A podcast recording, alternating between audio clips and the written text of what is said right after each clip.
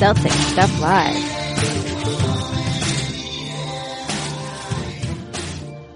Welcome to Celtic Stuff Live on the CLNS Media Network, the leading online provider of audio and video coverage for the Boston Celtics. You've got Jon and Justin here. That's right. We're back.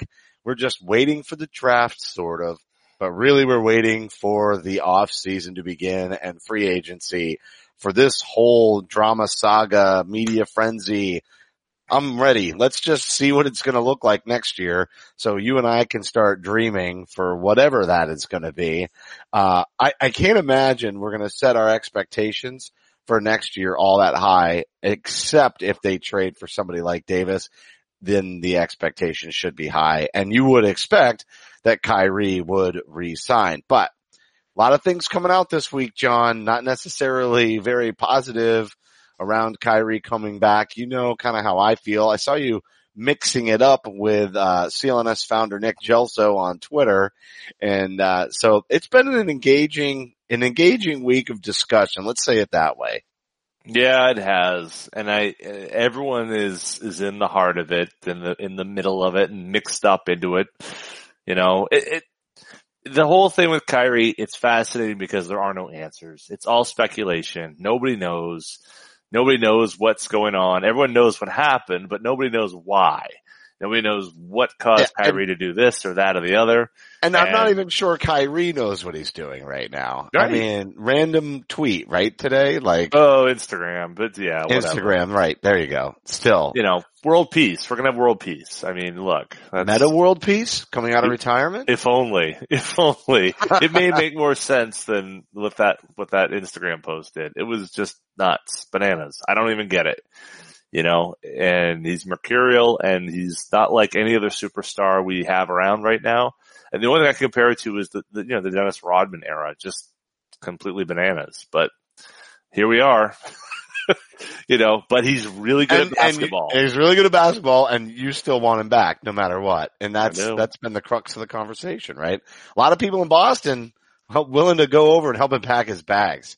It's really interesting. And I, I honestly, to, to, to, I think one of the reasons that the fan base, and I don't know if you feel this way, Jon, but I think one of the reasons the fan base who's behind Kyrie gets upset with all that is because they think he's reading and because he's not beloved here, he may just go ahead and leave just because of, of the hate, you know, from the fan base. And I'll just go somewhere where people like me.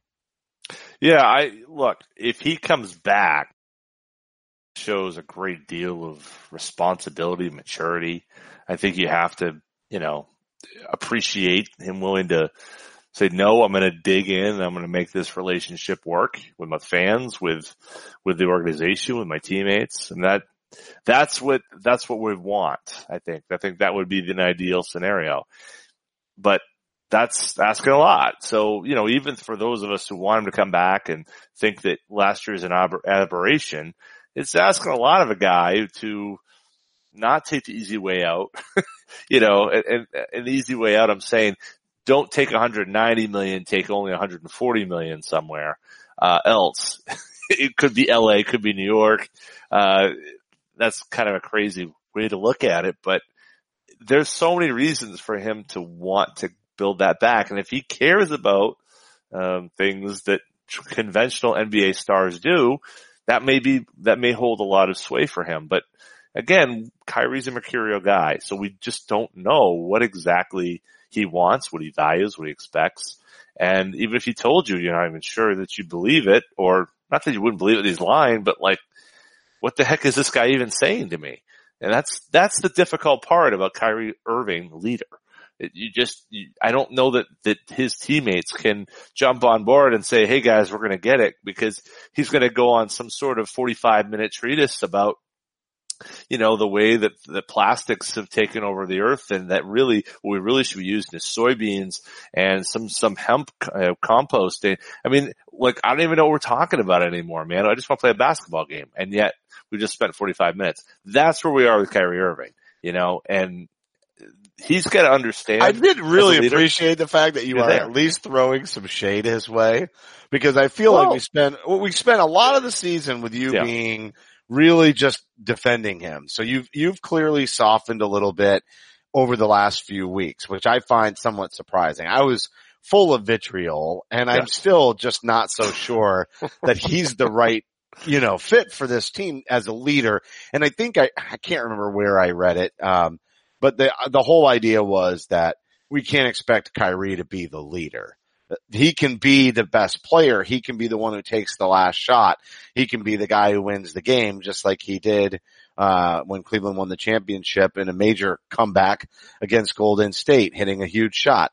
He can be that guy, but he can't be the leader. Now, here's the other thing. We've talked a lot about Kyrie and his contract, but we really have spent almost no time on this show talking about what if Horford had a horrible time last season? Like we've just taken him for granted that he's happy to be here and, and everything else, but uh, he also can't be that leader. And I think there's a reason that Kevin Garnett has just come up over and over for us in a lot of conversations around this team this year. And, um, I think that it, because he's that inspirational leader, he's that guy that says, this is what it looks like on the floor. And if you can't match my effort, you're garbage. And so, um, I think that's really, they need it from somewhere. They're not getting that from Horford either. They're not getting it from, um, they're really not getting it from any of their veterans. Morris maybe a little bit. I'd say Marcus Smart is probably the one that, you know, if he were a marquee player, he might really move into that role 100%, but that's really all fallen on Marcus Smart's shoulders for the most part. So I don't know where it comes from, but they need somebody who is at Kyrie's level, who has Marcus Smart's vocality in the locker room mm-hmm. so that it's carrying a little bit more weight when Kyrie does go off the map. And I don't think that's Davis either. That's the unfortunate reality of that too.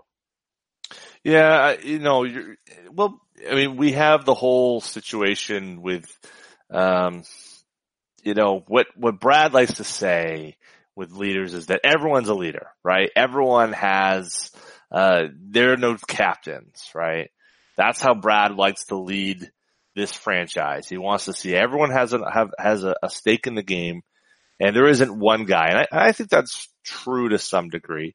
I think this year we saw, you know, that that you need sometimes more than that. You need to be able to say, um, that's great and all, but you, need some, some singular, uh, you know, talent, some singular ability, um, some singular voice and that voice can't be talking about Ask Me July 1st.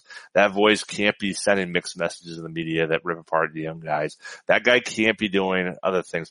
Now, there are times when you have to call teammates. I mean, Larry Bird, right? Play like a bunch of sissies, right? Play like a bunch of women. Um, that that was definitely something that he got away with saying back in the 80s. 1984 was a very different time than 2019, you know, but like, why are we, you know, but, but now we're, we're, where this team was, you know, it was a whole bunch of things. And that's why I think you can't distill what happened this season down to one player or how one player you know, journey impacted that. And I think that in that postseason analysis, that's exactly what's happening. I think, and that's probably why you're hearing me, uh, have heard me say, you know, defending Kyrie because I feel like so much of this is being thrown on his shoulders. And I don't think that's fair. The team's failures are not Kyrie Irving's responsibility. He, he has blame for what he did, but the, the team, the overall team, there's a lot of fathers to that one.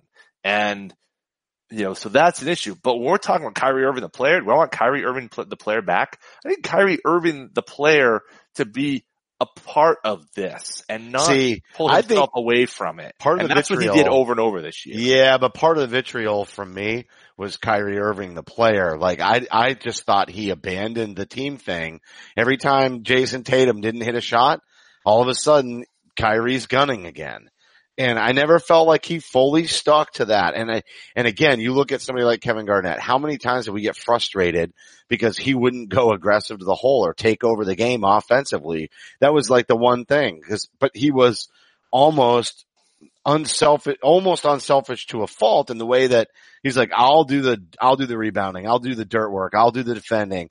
I'll do the block shots. And offensively, if you know, I'll do a little bit, but you know, he was always about letting other guys get their shots and not being a hog. And I'm not saying that that's what Kyrie Irving's role is on this team, but my point is, is that I think he gave up on it a little bit too easily many times throughout the season.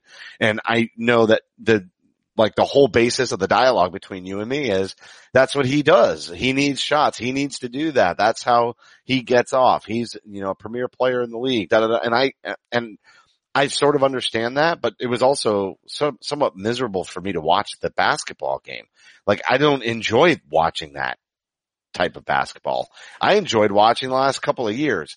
You know, Horford found a way to do it, right? I think Hayward would be just fine. The problem is, you know, he's still struggling. So hopefully he gets healthy, but I think he would be just fine and still moving the ball and they could be successful. But Kyrie's a little bit of a volume shooter and sometimes, you know, it, it just doesn't get going around. And as soon as another player doesn't step up, you know, it's almost like he's like, oh, if I had Davis here, I wouldn't have to worry about that. Or, you know, if I had what I needed here, I wouldn't have to worry about that. I, and I'm not sure that that's definitely what's going on. I'm just saying you know, it's kind of curious. Hold on one second. You can follow Celtic Stuff Live on Twitter at CSL underscore tweet live. You can follow me at CSL underscore Justin. Jon is at CSL underscore Duke.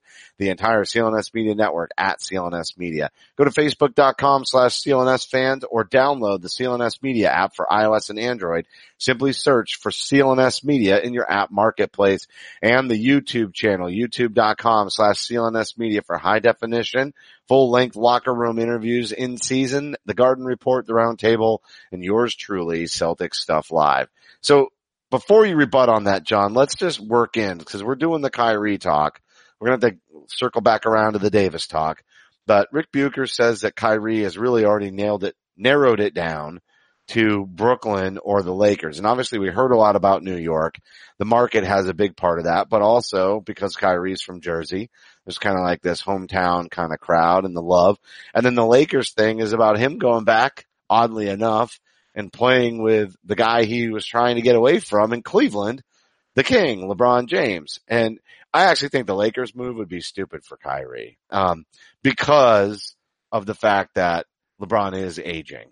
And I, and, you know, I, and they're going to be still in a very tough conference unless Kevin Durant decides to walk away from Golden State and Daryl Morey really does blow up Houston, which isn't really what it sounds like he's trying to do, but it sounds like he's trying to make some sort of a deal to bolster that and make a good run. But I just think it's a tough path coming out of that Western Conference.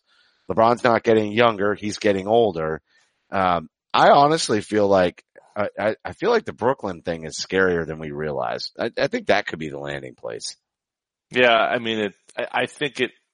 Personally, I think it only works if you know the second star comes with him. You know, and I think that that may be the source of some consternation. That could be where Durant happens, right? Durant, well, you know, what does what does Durant want, right? And and that's that's where I think we're gonna. I I could see Durant wanting to go to, to the Knicks and I could see Kyrie wanting to go to Brooklyn and, you know, maybe neither one wants to go there or, you know, suppose the Clippers want KD and Ka- Kawhi.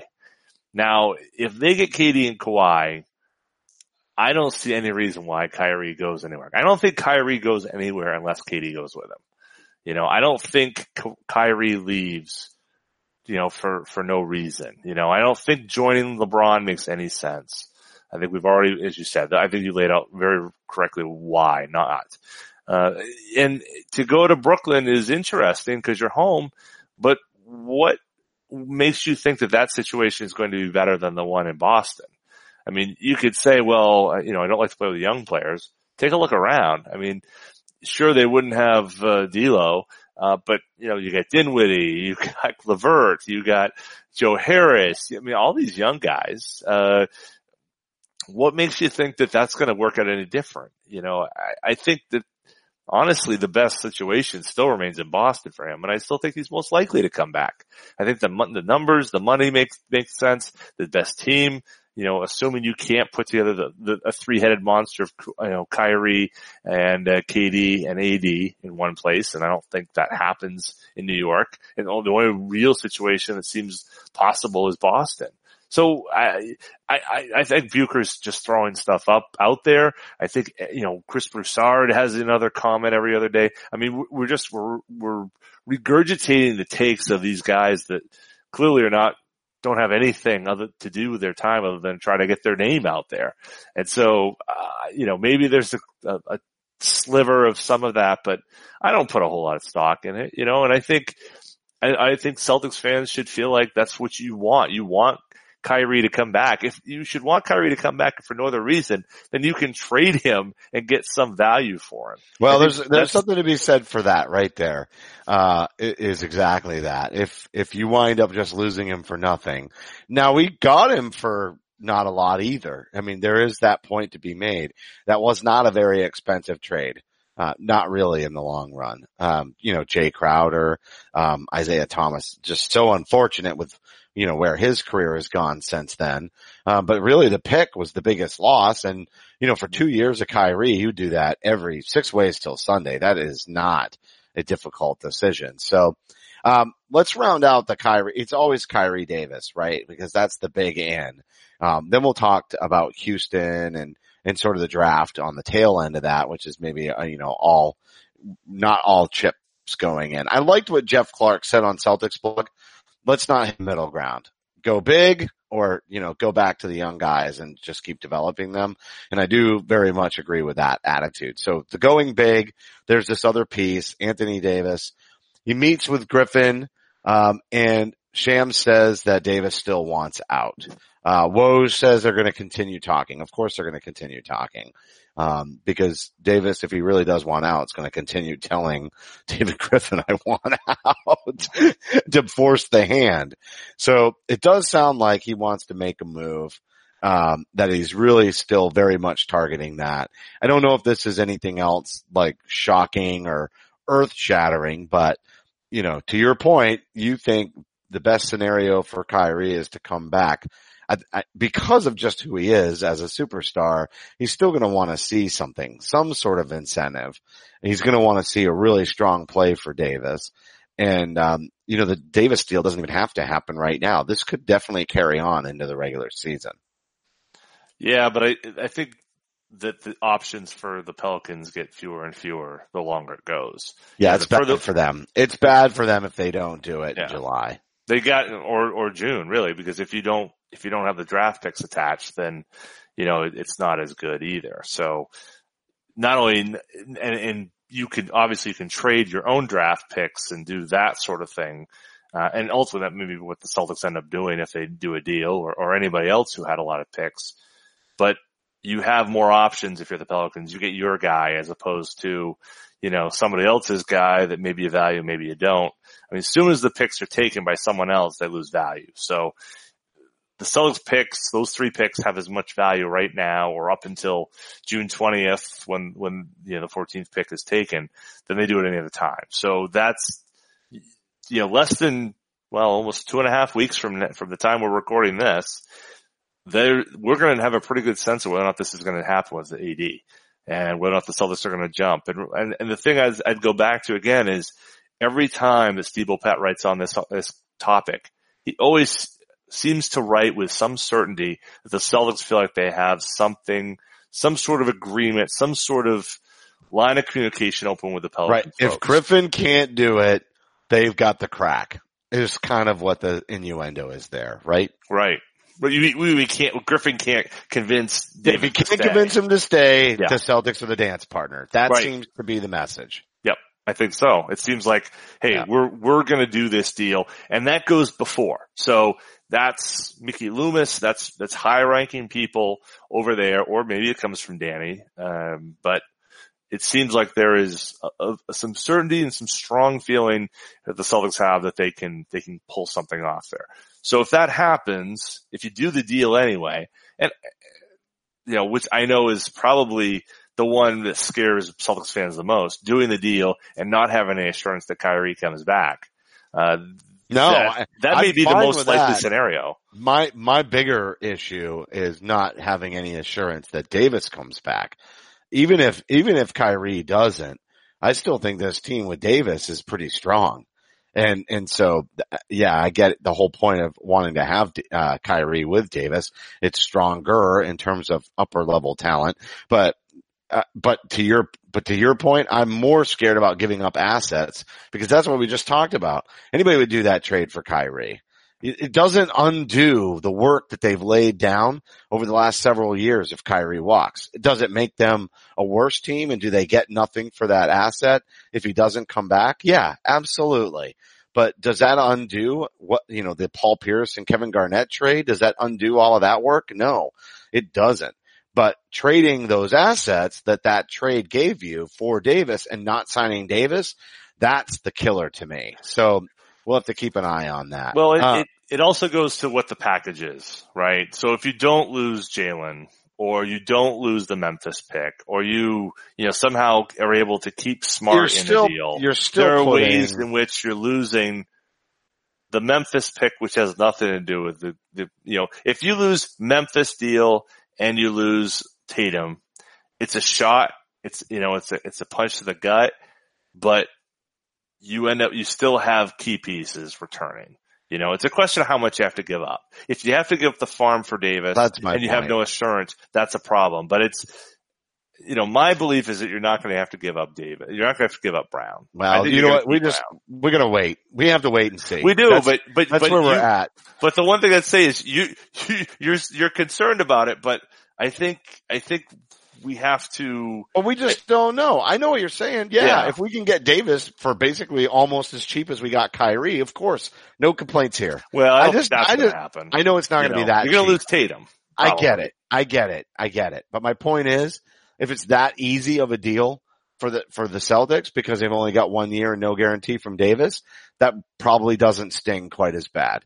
But I don't think it's going to be that easy. I really don't. And I think I, I know we've got this relationship, you know, with the organization, you know, obviously connected to to David Griffin, and they helped facilitate LeBron being able to come back, you know, with what was seemingly a minor trade for the Celtics, but it helped them get the cap space for Cleveland that they needed to be able to do that. There's a lot of connection there, which is great, but I still don't think it's going to come easy. But Mhm. you and I could talk about it. We could bet on it. Celtics Stuff Live is powered by betonline.ag. It's the NBA and Stanley Cup finals, folks. Support our podcast by making a wager on your pick by going to www.clnsmedia.com slash CSL. That CSL stands for Celtics Stuff Live. www.clnsmedia.com slash slash CSL. You're going to use promo code CLNS50 and it's going to get you 50% cash back on your first deposit after you open up your account. So definitely support us. Go, uh, go wager on the Toronto Raptors for goodness sakes. What game one?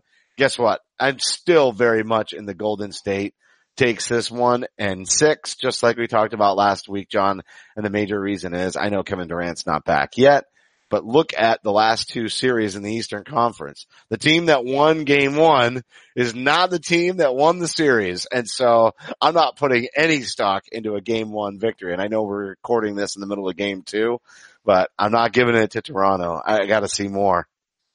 I I'm I'm definitely wavering, I will say, but because I don't know what how healthy Durant really is. So, you know, I, I'm still gonna stick on on the Warriors in six, but I'm I'm beginning to think that that Raptors in seven has has more possibilities than I realized. So we're recording this during game two, by the way, so we don't know, you know.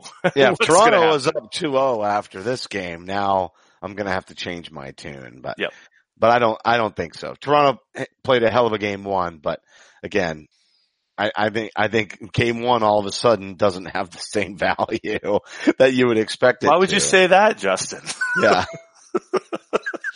yeah, well, we definitely know from personal experience, and and so so do the Milwaukee Bucks now too. So there you go. All right, so we just spent the first half of the show, and really there's only two sides to this conversation until we get to the draft. But we spent the first half of the show talking about what if they go big. So now let's spend the second half of the show talking about a full reboot. Kyrie walks away, et cetera, et cetera. We can start this, and eh, eh, I guess this is kind of a waffling one, but uh, Sean uh, Deveney says that the Celtics are looking to package all of their picks for another pick next year. Um, or at, maybe not all, but 14 and 20 anyway. So they obviously want to, you know, punt on this year, get another pick. I think part of the reason for that, it could be so that they can see how this offseason plays out. And so if they are in that rebuilding mode, it's a better draft next year for them. Maybe they can get something that's more likely to be a better odds lottery pick next season. And then they have the Memphis pick. There is part of this though that could be entwined with the first half of the show where, you know, whoever they're, well, not whoever, maybe that David Griffin Whatever. wants two, he may want two picks in the lottery next year. And if the Celtics can package this year's pick to get a more attractive pick and a more attractive draft, that that would, you know, present, represent a stronger sort of case. But let's, let's just take this angle from the, the picks are, are picks that the Celtics are planning on making. It's not a surprise that they would want to, to move a couple of picks this year with really, they just don't know what's going to happen with the roster and the draft is weaker. Uh, it makes sense. We've been talking about how we doubt they're going to make all of these picks, all three of them, and that they would at least try to punt one to next year anyway. Yeah, I- it, and that's good reporting and great stuff by by Sean um, on uh, on on Celtics beat today. Uh, great, really interesting chat there uh, with him and Adam. Um, yeah, I, you know, it, it is. It's the the reboot angle is is really interesting. Uh, you know, we got a, a text, a DM from uh, Vinny, um, from Silhouette Studios. Vinny, Vinny, who's who's all over the place, and and, and Vinny left with uh, to Vinny's credit, he's got a whole bunch of different stuff, um, you know that he that he shares, and, and you know he wants Irving back, doesn't want to do the Davis deal, which kind of talked about what you're saying, um, but uh, which but but also what I'm saying. so Vinny's kind of right between both of yeah, us. he, he's on your side with Kyrie and he's on my side with Davis. Right. And, and so he asked about, about what happens if, if Baynes opt out, you know, like, you know, with no Irving, no Horford means 26 million in space for Boston. You know how Baynes opting out affects us. Well, obviously it's, it's a little bit more that we, we have left to spend, I guess. Uh, that's the, you know, that's kind of the first, the first domino to talk about is that, you know, that, that if, if they don't have those salaries, uh, there's, there's some serious money available and really the only major, um, salary you have on the books is, is Gordon Hayward's 32.7 million. Now, how he does next year really, in, you know, plays a, a big, big impact as to whether or not he opts in for the following year. Uh, at 34, but if not, if he's looking to get out there and the Celtics aren't doing well and he wants to go elsewhere, then, you know, you're going to be at a point where they have $13 million guaranteed the following year. Now that's assuming there aren't any extensions for guys like Rozier and, and Jaylen Brown, but you know, you could, there's, there's, to his point, uh, there's a situation where they could have some, some, some, some cap space this summer, you know, but that takes Al Horford saying, I don't want to be here. And Baynes saying, I don't want to be here. Uh, and doing so before a lot of the machinations regarding Anthony Davis Plus, Baynes and, has and kind of Kyrie. said he, likes it here. I exactly. there's- he Which also definitely. was on Celtics beat last week. that's so, right. So there you go. So I- I don't think do Baynes- just listen to CLNS and that's all you need to know. Amen.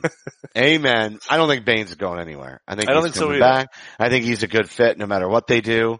Um, you know, great locker room presence, great, Solid you know, citizen. we've talked about Kendrick Perkins being that locker room presence that would be great to join the coaching staff and really bring, bring that really it's a lot of that camaraderie and that leadership that we were talking about. And that was obviously last week's show, but I feel like Baynes has that similar kind of, kind of thing. You know, he's a kind of a glue guy in the background, but not necessarily the type of leader, you know, that we would need, like we were talking about in the first half of the show, like somebody on Kyrie's level, but he's another one of those glue guys and they're going to need a lot of them to, to reclaim the culture of this team next season. they need guys that are willing to accept a role. Like that's what they had a, a severe lack of last year. They had, just did not have guys who were willing to accept a role that they were finding themselves in.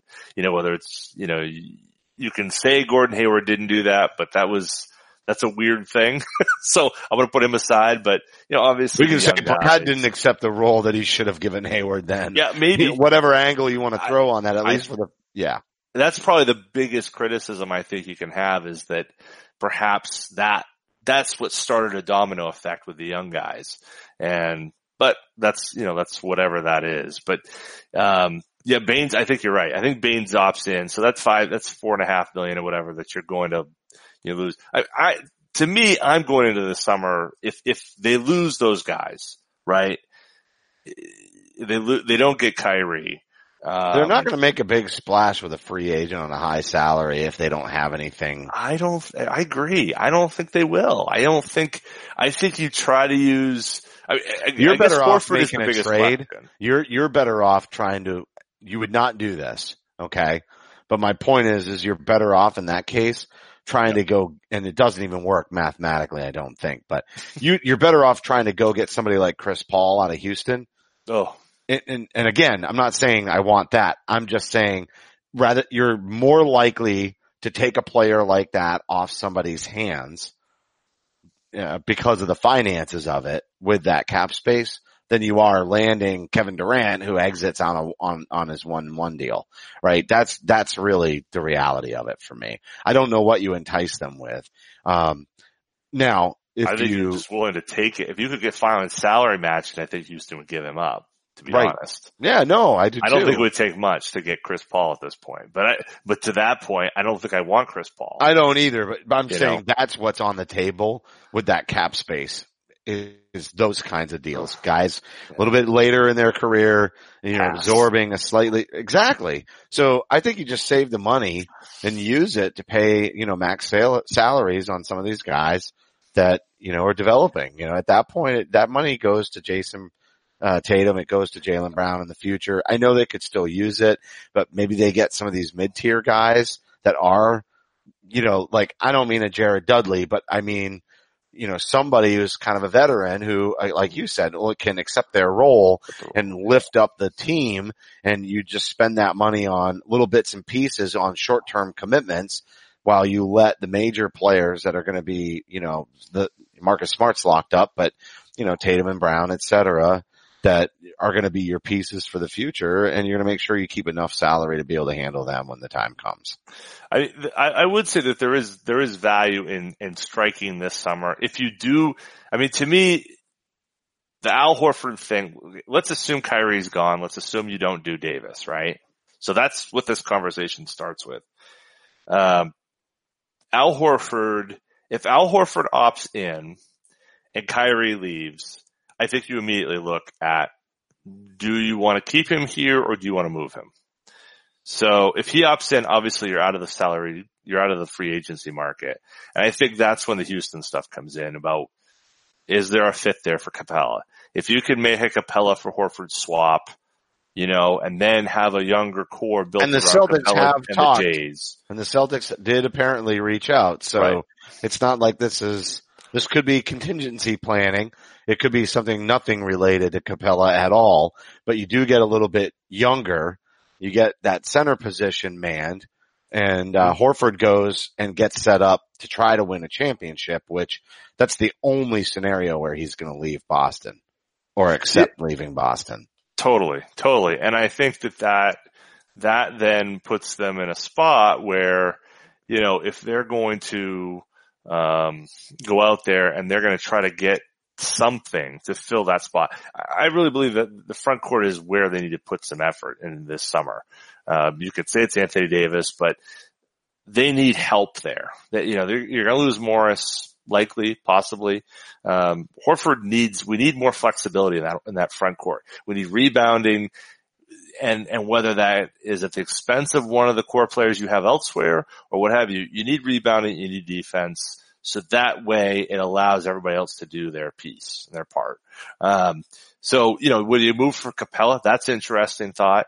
Or you, you know, if, you know, if you resign, you keep Horford, you know, does that give you a spot, you know, a little bit less money where you can go out and sign somebody? So, you know, and there've been a couple, Tom Westerholm and, and, uh, John Karalis went out and they, and they went through a situation where they, they, you know, what do you do in case that happens? And they went out and they signed free agents. Uh, uh, Westerholm went out and, and he, he kept, uh, uh, uh, Horford, but, but then, uh, you know, went out and got, uh, Bojan Bogdanovic.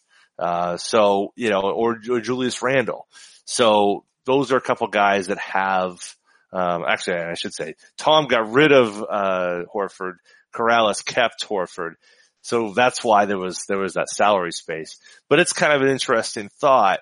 If you get rid of them, you know, before you resign those guys, like you're talking about, Justin, this might be the last time when you could add someone to the core before those those salaries kick in, and then you're back over the tax, or over the cap. So you almost have to take advantage of it or or you could use it perhaps as accepting money, you know, in trade. You know, accept a guy off a trade. That's that's another option, I suppose. But you or know, facilitate a trade. or you know, facilitate like- a trade. Yeah. Yep, there is always that too, and get more assets for the future. Mhm. Facilitate a trade, maybe you get that first round pick, and you're still making a play for you know different players as they come up, just like with Yeah. Davis, and you're still kind of in that game. And you know, the more picks they make, the better. Uh, as far as talent, or the more picks they collect, it's amazing how we get these picks on a string. I think that's really probably the most impressive thing that Danny does is he somehow just keeps extending ways to stay in the lottery, right? That Memphis pick is that, that one really wound up well for them. Of all the things that went wrong this season, that one went really, really well. All right. Oh, go ahead.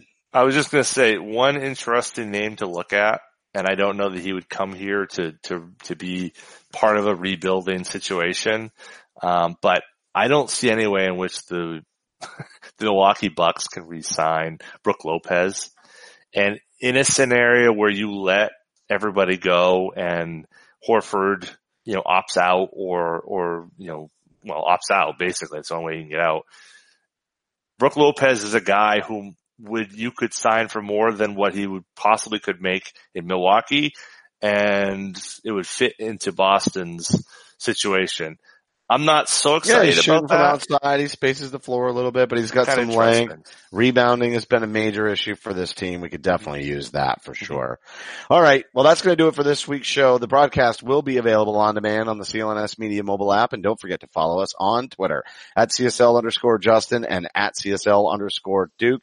A heartfelt thank you to everybody for tuning in this week. And remember that you can help support the show by subscribing to Celtics Stuff Live on iTunes and Stitcher. We'd love it if you gave us a rating and a review because your feedback is important to the show. For staff writer Samuel Elias, Sammy! executive producer Larry H. Russell, the founder of CLNS Media, Nick Gelso, and for my co-host Jon Duke, I'm Justin Poulin, and thank you for listening to this week's edition of Celtics Stuff Live. Celtics Stuff Live.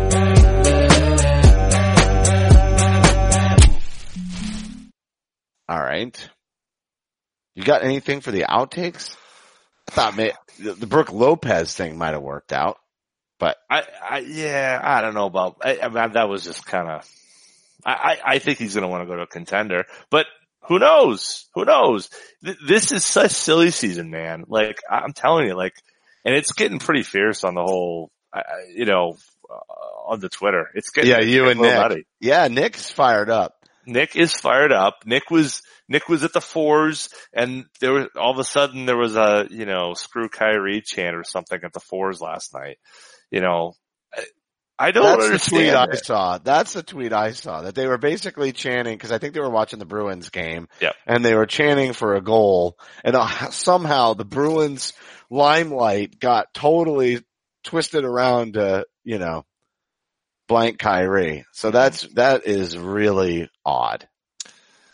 I don't get it. Like you know, maybe Kyrie is a good fit for New England. all the maybe, negativity in this town. Maybe he fits in perfectly. I mean, come on, think about how that looks to the rest of the country.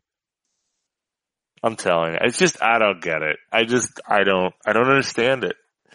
I've just seen this this movie over and over and over again when we go after these guys. It's just I'm I'm I'm so I'm so just flabbergasted by the whole thing. Um, You kicked it off with a picture of of Kyrie in the Uncle Drew film, right? And said, No. "Why can't he be happy?" Like, No, how did, not how me. did it all get kicked no, I? I wouldn't do that. No, Nick put that up. Oh, So- Nick started it with the Uncle Drew. Okay, okay. he said, why can't he be happy like he, you know, in Boston or something like that? Why can't he be happy, you know, here like he is, like he is uh, his Uncle Drew? And I, and I, then I said, or, in other words, or he is happy. He just hates answering media questions and hates, you know, the whole artifice that we create. He definitely which- does. He, de- I mean, know? that's, that is a definite. I don't think you're putting any words in Kyrie's mouth, but he's already basically said as Yeah. much. So yeah, he hates it. It's not, you know, and Boston is a media jungle, right? This is the place. So in that respect, maybe he's not a great match for the region. And we've seen it, players in other sports, et cetera, really struggle to adjust to sort of this high profile market that eats its young when it comes to star players and trying to hold them to really high expect. But then you have these, but then it's almost like a fraternity. It's almost like a rite of passage. And if the player like Kevin Garnett, which is why we always go back to him, he just embraced it.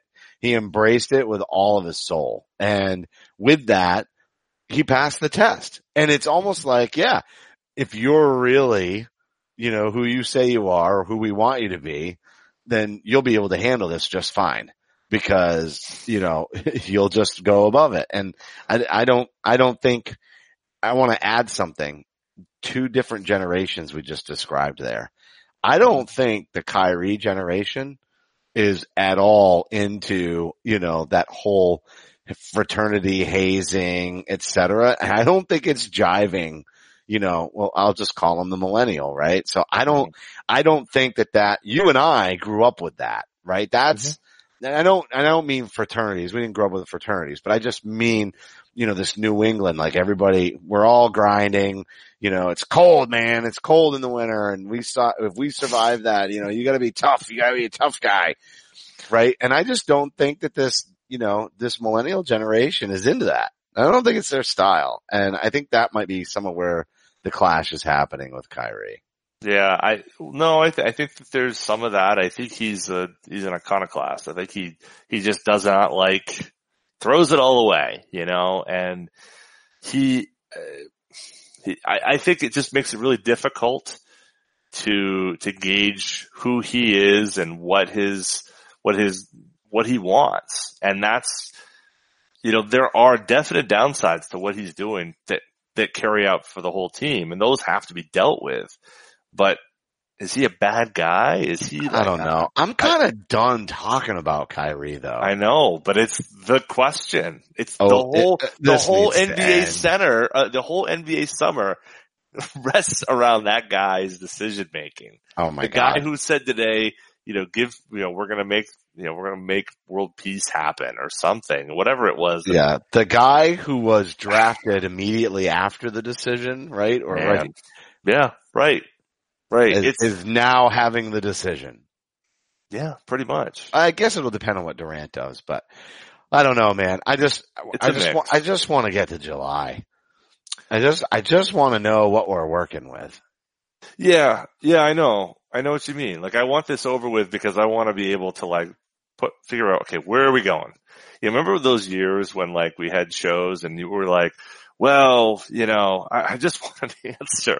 Pick a direction. Who am I going to root for? You know, what's going on here? And this has been the worst of that. You know, it's just been Uh, bloody and gory unprecedented. and Unprecedented. unfun.